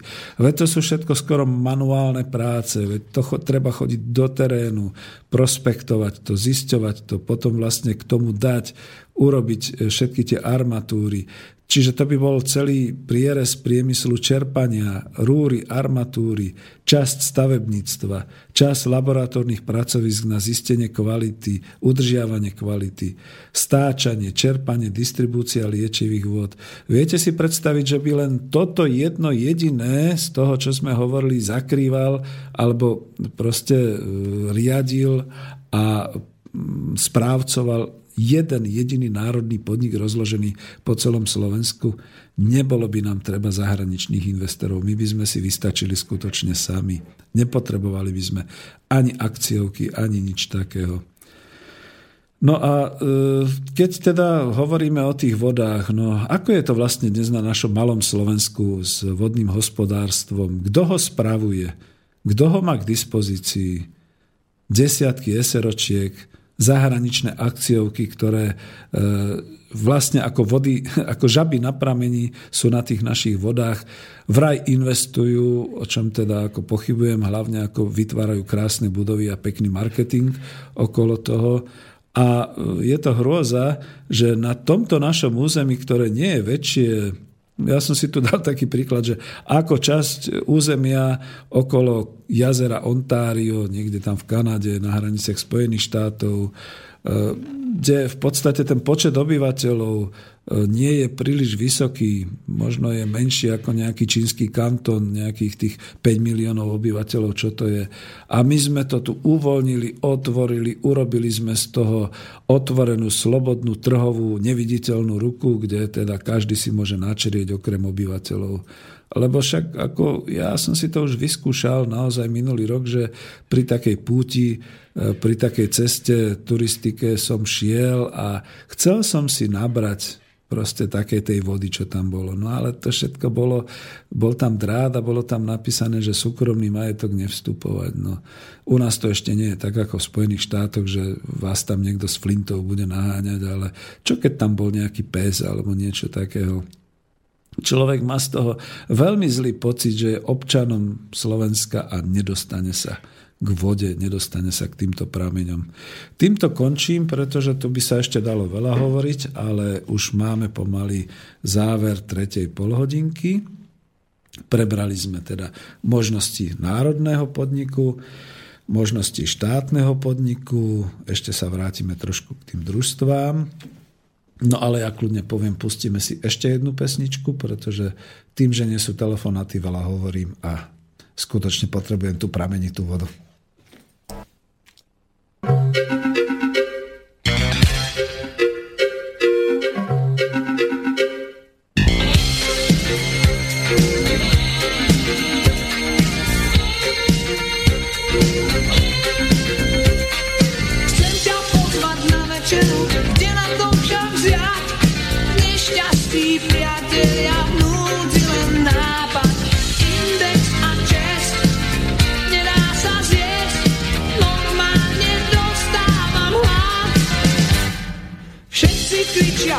Nepožičia, najprv navždy vrát.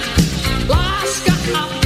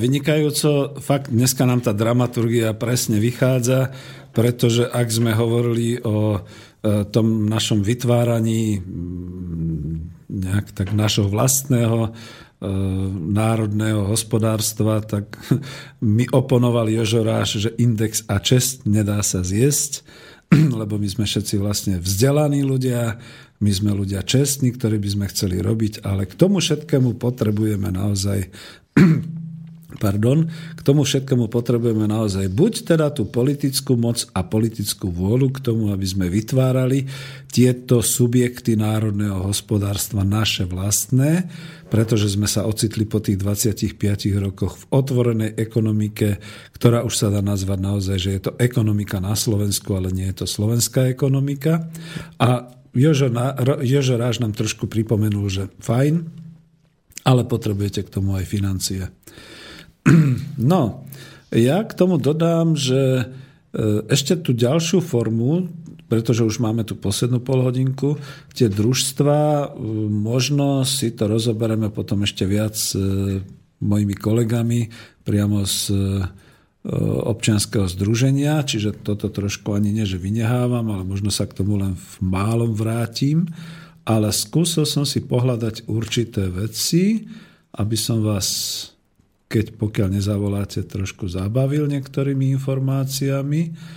A pokiaľ to hneď teraz nájdem a hľadám to, áno, tak e, predsa len keď človek pozrel aspoň do Wikipédie a niekam, tak si pozrel, vygooglil si, ako to vlastne bolo s niektorými informáciami aj o národných podnikoch. Skúsim to čítať v češtine a pokiaľ nie, tak to prejde na slovenčinu. E, z českej Wikipédie Histórie právnej formy národných podnikov začína, počína s národňovacími prezidentskými dekrety z, 20, z 24 Eh, oktobra, října 1945. To bolo dekret číslo 100 z roku 1945 až dekret číslo 103 z roku 1945 zbierky. A zase budem pokračovať v češtine.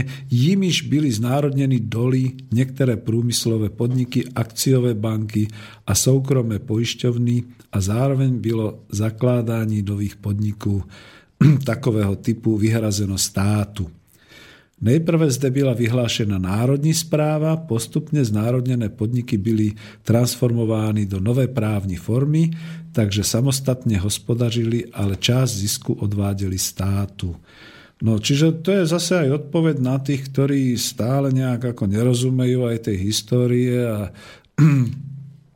ja už len k tomu poznamenám, že netreba sa báť, že štátny podnik bude znamenať, že minister si všetko nahrne do svojej kasy a potom to neha offshoreovej firme niekde v zahraničí, lebo to môže robiť aj teraz, však to vidíme, máme momentálne tie kauzy, ale keď teda získame nad tým rozumnú kontrolu, tak prečo by nie?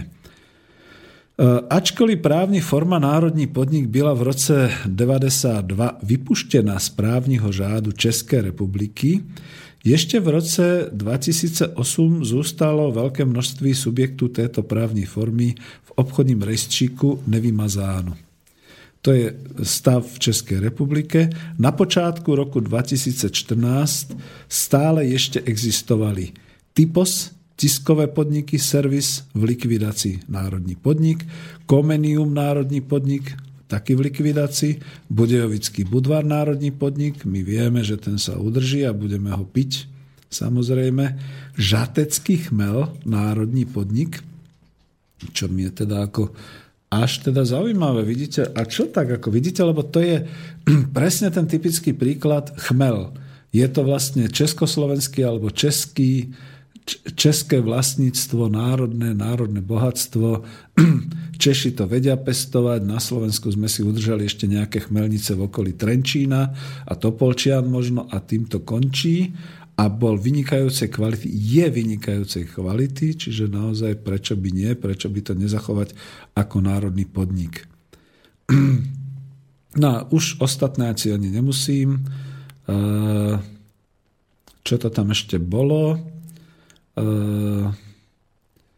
Boli nejaké nové zákonné úpravy, sa tu píše, Ostatní zbývajúci národní podniky by tedy měli pod zákon, nejaký nový zákon z 97. v Českej republike spadat, zatímco postavení národního podniku Budějovický Budvar není právním žádem vůbec upraveno, protože speciální zákon o něm nebyl nikdy přijat. Gratulujem vám, bratia Češi, bodaj by sme aj my boli trošku múdrejší na Slovensku. No, a čo ešte za perličku? No nie, tak to už asi bolo všetko. A e, prejdem teda ešte aspoň na chvíľočku ku tomu avízu. A vždy komentujem avíza. Takže e, v tom obrázku, v takej tej koláži máte okrem tradičnej teda vlajky a mapy Slovenska nejaké také obrázky z priemyselných výrob. Tým chcem dať najavo, že mne ide hlavne aj v tejto sekcii o priemyselnú výrobu, čiže nie o polnohospodárstvo, komunitné družstva a podobne, ale odkazujem napríklad našej e, sympatizantke Michaele, že určite sa niekto príde pozrieť a bude s ňou e, vlastne ďalej spolupracovať pri komunitnom centre, to radšej takto poviem. A máte tam ďalej hlavne teda obrázok taký, jednak je to z knihy Cesty k prosperite. Predstavte si, že ja som síce bol u pána Františka Čubu a chystám sa k nemu znova a dúfam, že mi podpíše takúto knižku, pretože on vydal túto knižku presne niekde na, hrani, na hrane rokov 89 alebo 88, 89 alebo podobne táto knižka, tak ako sme všetci boli nadšení e, agrokombinátom JZD Slušovice, skutočne týmto fenoménom československého družstevníctva, e, táto knižka ako keby ušla pozornosti, ani neviem, či vôbec je niekde ešte v knižniciach. Máte ju tam, čiže keď ju uvidíte v knižnici, fajn, budete ju mať k dispozícii skôr ako ja. Cesty k prosperite, kde teda popisoval František Čuba, legendárny predseda tohoto JZD, e, veľmi prosperujúceho družstva, ako to teda oni robili. A vedľa máte obrázok, e, fotografiu z Bratislavskej štvrte, no je to niekde na hranici Trávniky Pošeň, a prečo som dal tú fotografiu? Ona je z roku 75, to znamená, že nechcem v žiadnom prípade ísť niekde do minulosti, ale charakterizuje to obdobie tej prosperity, ako si ho ja pamätám ako mladý inžinier ekonóm, pretože som v tých budovách pracoval a máte to tak nejak hneď odľava až do tej perspektívy. Máte tam drevovniu, to bola tak, taká tá kocka, čiže podnik zahraničného obchodu, ktorý obchodoval exportoval drevo, dovážal nábytok, predával nábytok, všetky takéto veci. E, bol tam ešte Interkop, to bol družstevný podnik zahraničného obchodu práve pre družstevníctvo, pre nákup technológií pre družstva, pre predaj určitých e, výrobkov e, družstiev. Potom máte takú zaujímavú budovu, tak, také tie schodíky, akoby súmerná budova z jednej z druhej strany. V jednej časti sa nachádzal Koospol, Koospol, podnik zahraničného obchodu, akciová spoločnosť štátna pre potravinárske dovozy a vývozy, tam som aj pracoval. Bol tam Kerametal, Kerametal podnik, ktorý zase mal žiare, žiarivé materiály, čiže naozaj vývoz a spracovanie nerastných surovín. Bol tam aj Petrimex, Petrimex ako chemická výroba, export a dovoz aj e, hnojív a tak ďalej. Myslím, že tam bola aj časť inspekty, to znamená podnik, ktorý inšpektoval e, dovozné, vývozné certifikáty a vôbec tovary. Nebola to colnica, ale inspekta bol kontrolný podnik, ktorý kontroloval. Niekde potom ďalej pokračuje budova hotela Bratislava, vidíte, tá je dodnes.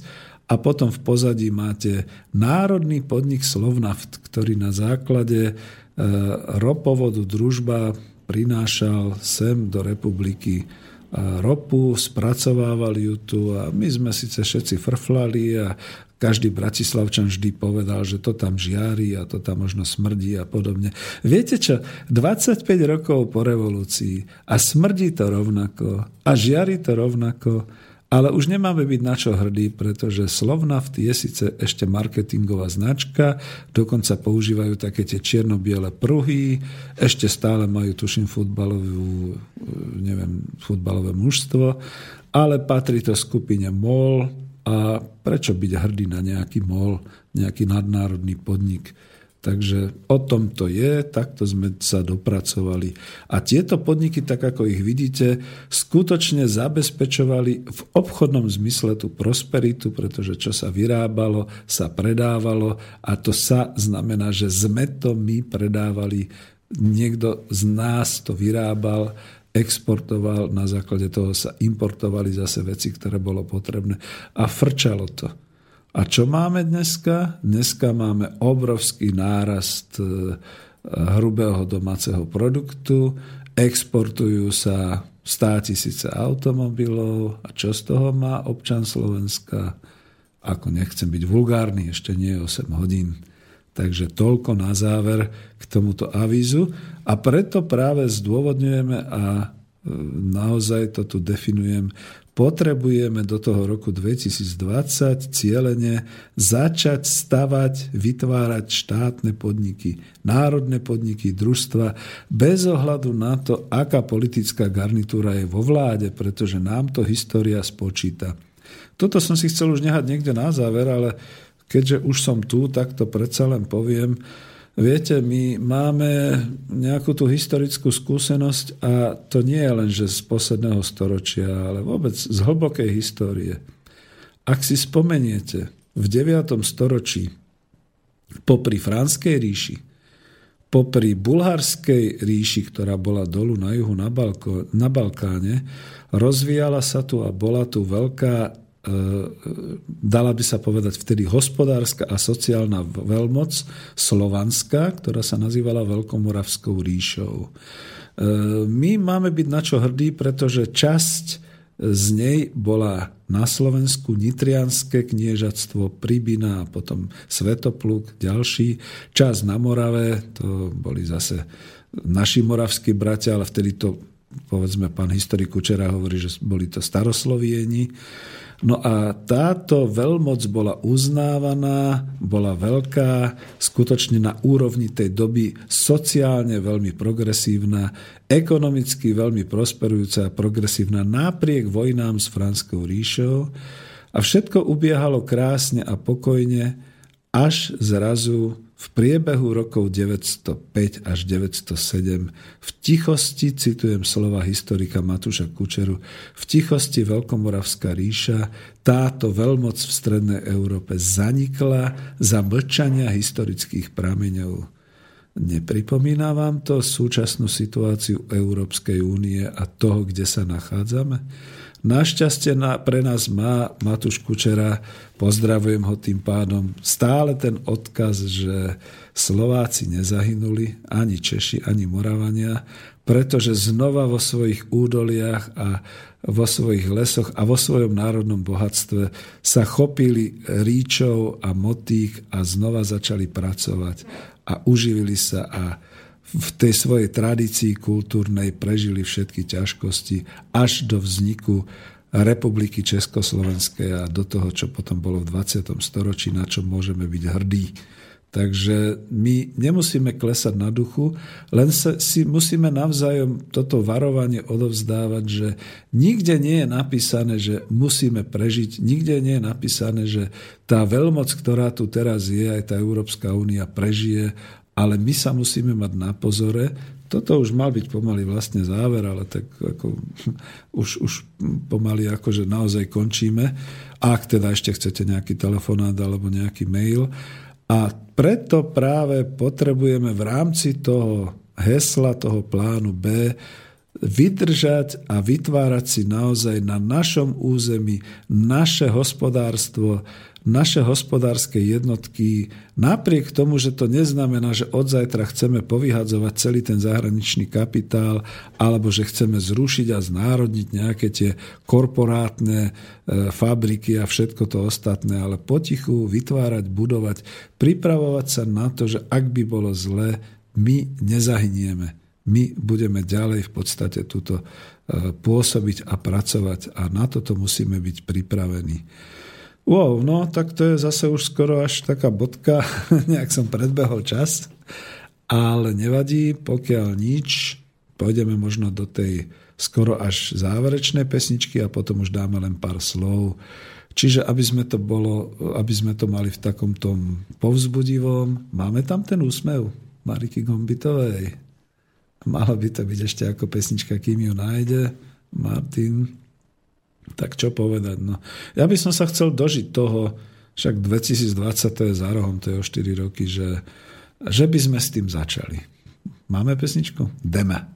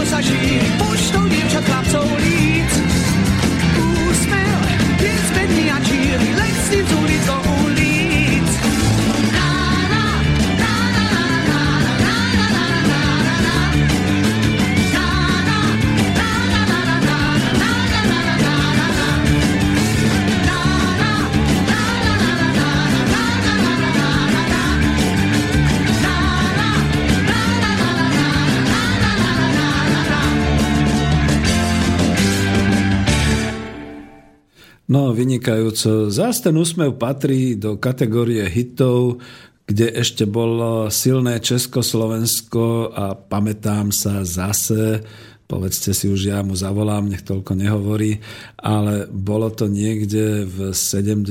možno 5. alebo 4.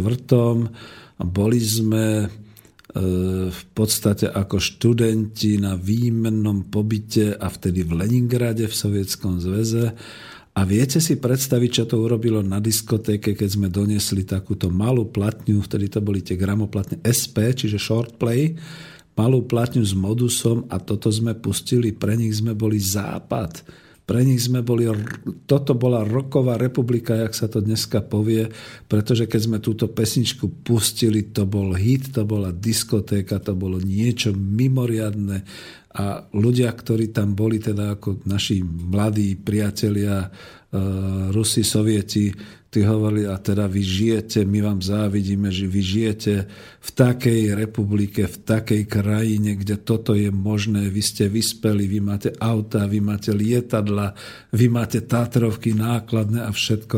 A my sme mali byť na čo hrdí. Prosím vás pekne, mladí priatelia, dnes keď sa ozve nejaká muzika od nás, ja dúfam, že ste na ňu hrdí, ale spomínajú niektorí ľudia okolo vás, že vy máte toto, vy máte tamto, vy môžete byť hrdí. No, máme Tatry, máme Dunaj, no čo už iného. Čiže chcem to uzavrieť, ale predsa len pozitívne.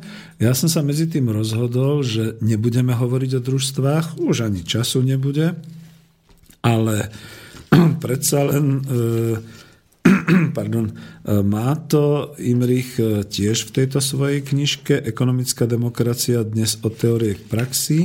Má definovaný subjekt družstvo z hľadiska ustanovení, že je to teda naozaj podľa obchodného zákonníka zákon číslo 513 z roku 1991. V hlave 2 je definované družstvo ako obchodná organizácia, Družstvo je spoločenstvom neuzavretého počtu osôb založeným za účelom podnikania alebo na zabezpečovanie hospodárskych, sociálnych alebo iných potrieb svojich členov. To je asi to najdôležitejšie, čo tam môže byť.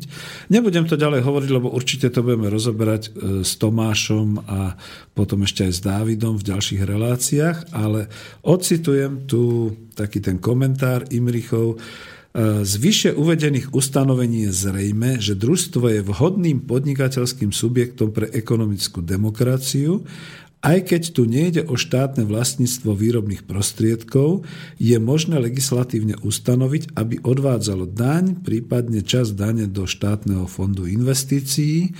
A tuto to len podporím tým, že vidíte, že tu nejde o polnohospodárske družstvo alebo o niečo podobné. Tu ide o tú formu právnu podnikania, o to kolektívne vlastníctvo.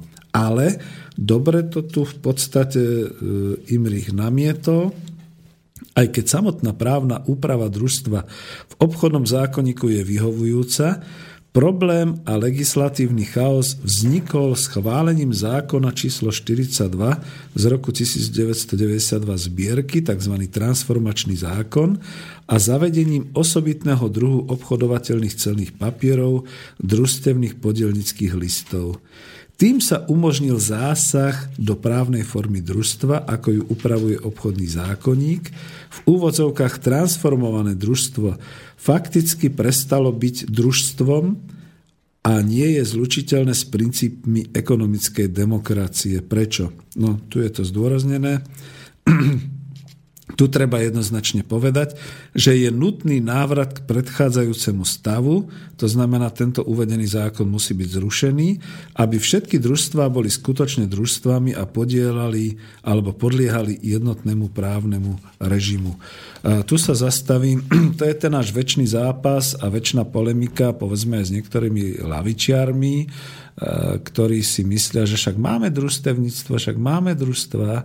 Eh, jednak znova už opakujem, možno viackrát som to už povedal tu, pán Koncoš nám potvrdil, že tieto družstva, ktoré vznikli podľa transformačného zákona, nielen polnohospodárske, ale aj stavebné družstva, spotrebné družstevníctvo, výrobné družstevníctvo, všetko je tým pádom podľa toho transformačného zákona zle urobené momentálne, ale lebo to nie je podľa toho kolektívneho vlastníctva, jeden člen má jeden podiel a jeden hlas, čiže nehlasuje sa podľa výšky podielu, ale každý má demokraticky jeden hlas, jeden podiel, ale že je tam vlastne ešte e, vsunutá tá, neviem ako to povedať, tá krivda, pardon, e, vsunutá tá krivda, v tom zmysle, že tieto staré družstva, ja by som ich nazval staré, sú dneska skutočne vlastnené nejakou skupinou, vrstvou, pardon, možno nejakých tých členov družstva, predsedov a nejakých tých ich známych, ale nie je tam dodržaná tá demokratičnosť ani v rozhodovaní, ani v hlasovaní, ani v podieloch. A dokonca si myslím ani pri vyplácaní podielov.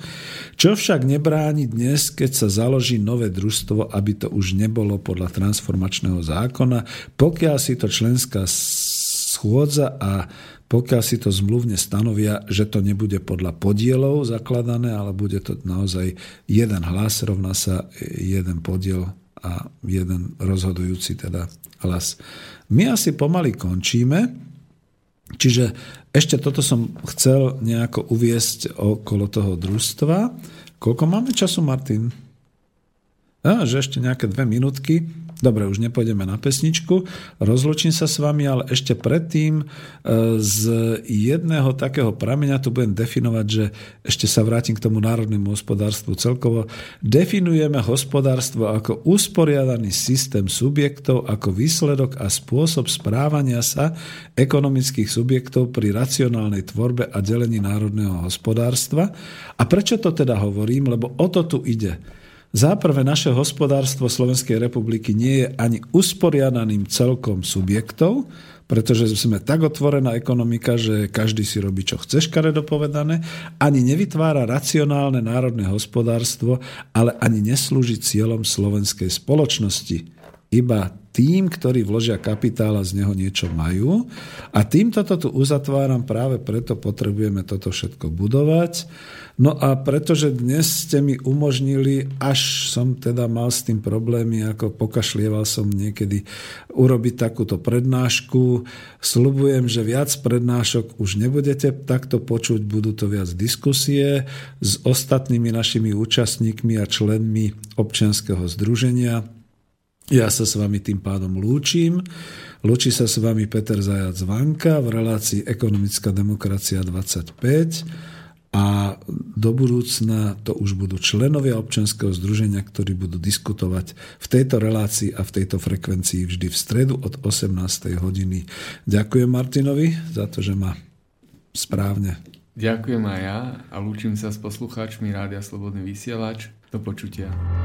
Táto relácia bola vyrobená vďaka vašim dobrovoľným príspevkom. Ďakujeme za vašu podporu.